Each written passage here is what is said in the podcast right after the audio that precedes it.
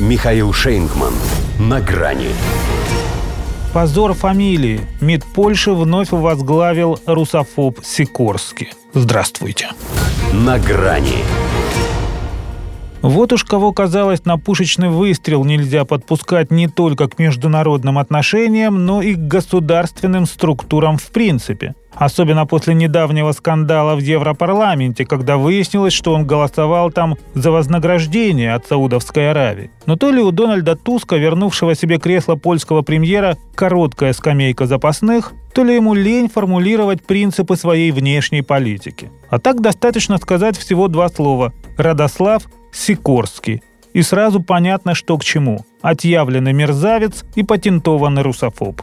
Причем он был таким, возглавляя МИД и в первом кабинете Туска, когда тот пытался выстраивать отношения с Москвой. Как он признавался тогда, даже во времена соцлагеря, работая военкором в Афганистане, он фактически вел свою войну против советских солдат. Он много в чем признавался, презрев главное профессиональное качество дипломата – дважды подумать, прежде чем ничего не сказать. У него вода не держалась. Он и сливал из последнего, например, Джо Байдена, мелочь, а приятно, подписал он снимок бурлящих после диверсии северных потоков и со словами «Спасибо, США» выложил прямую речь президента с угрозой уничтожить газопровод.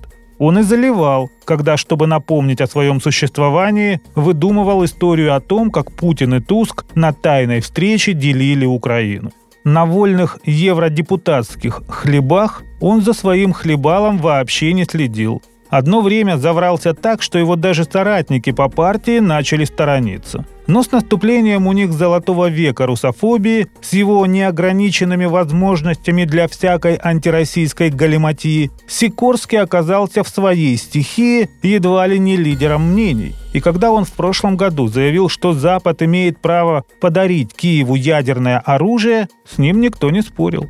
Потому что слывет у них спецом по Украине.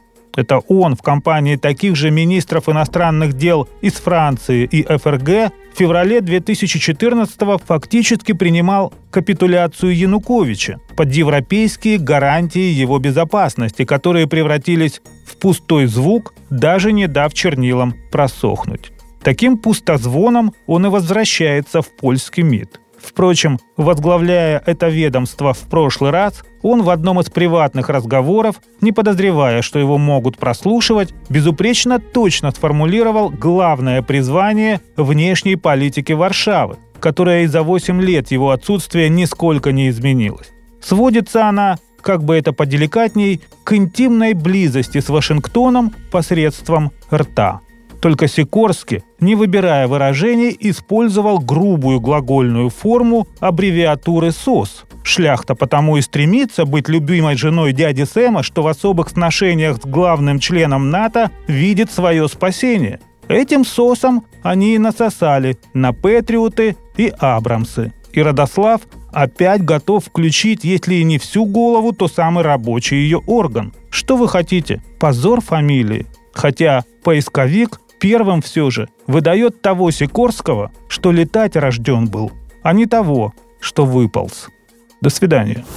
На грани с Михаилом Шейнгманом.